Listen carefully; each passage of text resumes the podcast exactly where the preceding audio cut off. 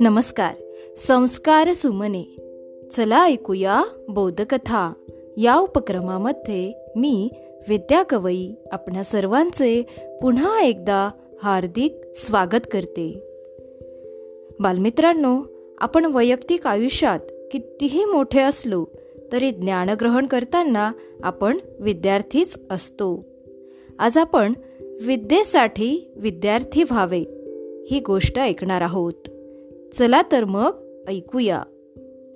गुजरातचे प्रज्ञावंत पंडित सुखलालजींची गणना आपल्या देशाच्या महान विद्वानांमध्ये होत असे. मागधी भाषेचे ते मोठे विद्वान होते. बनारस हिंदू विश्वविद्यालयाने जैन विभागात त्यांची आचार्य म्हणून नेमणूक केली होती.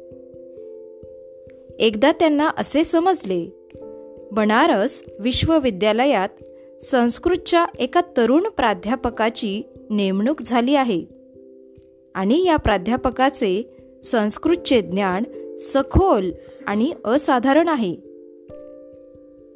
हे ऐकून सुखलालजींना वाटले आपण स्वतः त्यांच्या वर्गात बसून त्यांची व्याख्याने ऐकावीत.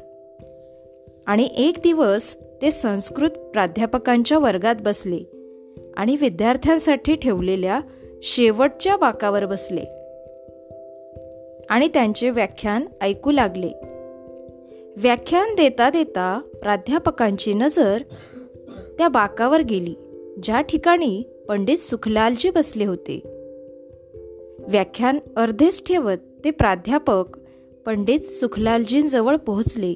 आणि हात जोडून म्हणाले पंडितजी विद्यार्थ्यांच्या बाकावर आपले स्थान योग्य नाही.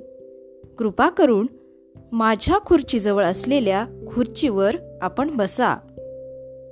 पंडितजी म्हणाले नाही मी या ठिकाणी एक विद्यार्थी म्हणून आलो आहे.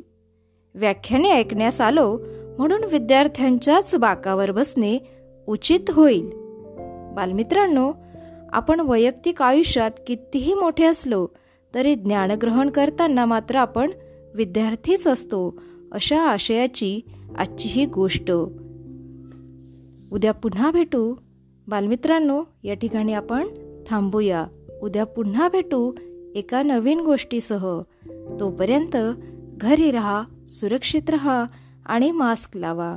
माझा मास्क माझी जबाबदारी. धन्यवाद.